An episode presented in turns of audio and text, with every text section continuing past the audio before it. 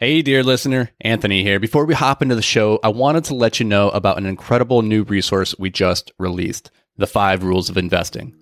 Dan and I are huge advocates of modeling the behaviors of the people who have done what you hope to do. And who better to model when it comes to investing than legendary investors like Warren Buffett, Howard Marks, and Ray Dalio?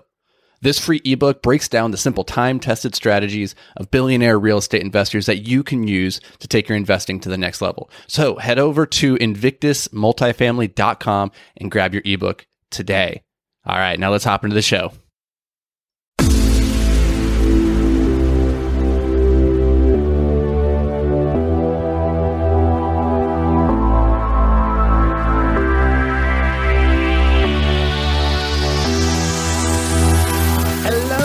And welcome to Multifamily Investing Made Simple, the podcast that's all about taking the complexity out of real estate investing so that you can take action today and we do it while having fun. Thank you. I am your host, Anthony Vicino of Invictus Capital, joined as always by Dan. I hate having fun, Krueger. I am a fun doing? sponge. I soak it up and I leave. Sponge. He sucks it up, takes it with him, and then he and I leave. And then he squeezes it out into a bucket, and then it's just a bucket of fun. hate fun. Uh, okay, so Dan, what are we doing here today? What besides I, having fun? We're not. Having I fun. don't even know at this point. Uh, we are talking about accredited versus non-accredited investors. It's a very common question we get in. And what the I, heck just, does that even mean? Can I just say this? Like before I started investing in real estate, I had never heard the term accredited accredited investor. And so the first time it came onto my radar, which was, you know, when I started investing in real estate and became a thing that mattered, I was like, okay, can I just take a test? Like I'm really good at taking tests. So I was psyched. I was like, I'm going to be accredited in no time. That's not how it works. Mm-hmm. There is no test. Well, there is, there are tests. There are criteria but there is no mm, there test. And there's a lot of criteria. We're not going to talk about them all, but let's first talk about what is an uh, what is an accredited investor. First of all, why does it even exist? Yes. So, uh, real quick, the basically the the idea is that uh, if you are uh, identified as an accredited investor, you can invest in certain types of deals, and if you are not an accredited accredited investor, there's certain types of deals that you can't invest in. So, right off the bat, that's kind of one of the major components. If you're a non-accredited investor, there's going to be certain things that are off limits to you. So, what the heck are those? So, so the the criteria, or what are the things? What are the things? I guess in the so, real estate syndication space, since that's probably what people are looking at. Yeah. So let's, so in the real estate syndication space, there's two ways that a private placement can be presented. It can be a 506B or a 506C offering. And a 506C offering, that can be marketed to the big whole wide world. I could put my offering on a billboard, I could put it on the internet, I could put it wherever I want to because the only people who are allowed to invest in that deal are accredited investors. And the SEC says, you know, accredited investors, they know what they're doing, they can withstand the risk, so go ahead, you can solicit them. Mm-hmm. 506B offerings, on the other hand, cannot do that. You cannot publicly market your deal. I can't even go up to a stranger on the street and say, Hey, you want to take a look at my deal? Can't do that unless I have a pre existing no one would say yes to that question. Nobody would say yes oh. to that, first of all. It would be a very bad marketing strategy. and those deals, if you're an accredited investor, you can invest in those non marketable deals but it also allows for non-accredited investors to participate. And those are the types of deals that we put together. We'll talk about that in a different episode. For now, let's nail down who is exactly an accredited investor. So what are these criteria that we have to hit? Yeah, there's a couple of them. Uh, number one is your income. And I should say it's it's one or the other or both. So uh, the one thing you could do to establish yourself as an accredited investor is uh, having made two hundred fifty thousand dollars per year for the last two years if you are filing taxes single, and if you're married fi- married filing jointly, you want to see an annual income for the last two years on your tax return of at least three hundred thousand dollars.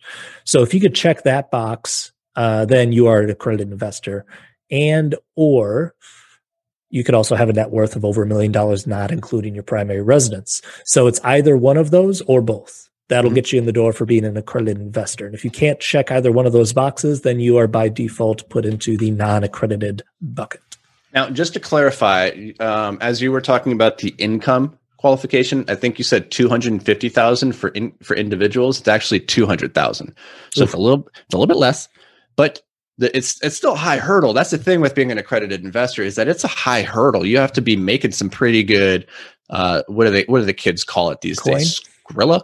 Oh yeah, coin. I've never heard that one. I've never heard. Yeah, I, am trying to be cool. It's not working, but you have to be making some pretty good money or have some pretty good money to qualify. And this is why only 10% of the American population even qualifies as an accredited investor. So not very many people hit that lofty standard. And you might be listening to this and thinking, "Yeah, I don't hit that. Like, I so I can't invest." Well, just like I was mentioning before, you can still invest in private placements in these apartment syndications. It just has to be registered in a very specific way. And you need to be what's considered a sophisticated investor. So it's, it's, this is actually a pretty gray term. The SEC hasn't really defined this precisely what it means to be sophisticated, but in general, it means that you have to have enough understanding of financial instruments and investing and that it's dangerous and understanding how the business model works. And if you do, then you can invest in these vehicles. And that's a good thing if you're listening to this podcast and you're not an accredited investor, you're becoming more sophisticated just by spending some time with Dan and myself. How about that? Mm, that's neat. Yeah. yeah. Nobody has ever called me sophisticated. I'll just I'll just go ahead and put that right out there. yeah. Well, I guess yeah, that's the main point is that yeah, you don't uh, you're not get, getting kicked out of all the parties if you're not accredited, uh, but you just aren't going to be in, able to invest in any of the stuff that you see advertised online uh, for the most part. It's really going to be those deals that you find your way into from networking. You find people online, you you start following their content, you start calling them, ask them questions about their business model, right? If those people start to align with you, uh, if they have deals that they're not publicly advertising, then you know those would be the opportunities that are available to you. So. And that's that's really that's all the accredited it. investor is. Uh, again, there's a lot of other ways that you could qualify as an accredited investor. If you think that you're on the fence, you're not sure, I would go look those up. But in general, not a big deal if you're not an uh, accredited investor. It's not like you get a plaque. You don't get any kind of certificates put on the wall. It's really just kind of a, a self-selected title, and so you mm-hmm. Do with that what you want. Um, but if you're not an accredited investor, don't lose sleep over it. It's okay. But you should do. You should go invest in real estate. Go find yourself a good old 506b offering. Get your money working for you, and you'll get there quicker than you think. So, just saying. Yes, sir. All right, so that's, that's going to do it for us here at Multifamily Investing Made Simple in under 10 minutes. I hope you had some fun with us today because I I sure did. Dan didn't suck all the fun out of me. No, nope, I left a little his bit. Sponge is dry. all right, guys, we'll see you next week.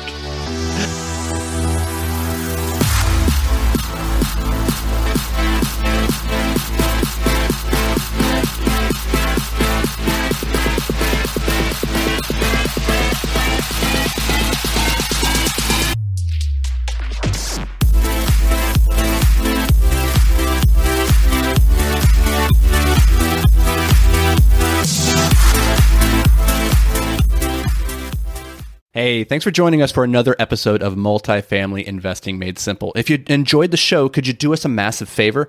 Head over to iTunes and leave a five star rating and review. Your feedback, it means the world to us as it helps us grow and spread the word about multifamily investing. And don't forget, sharing is caring. So fire this episode over to any friends or family who you think could benefit from learning all about multifamily investing. Thanks, guys. We appreciate every single one of you, and we'll see you on the next show.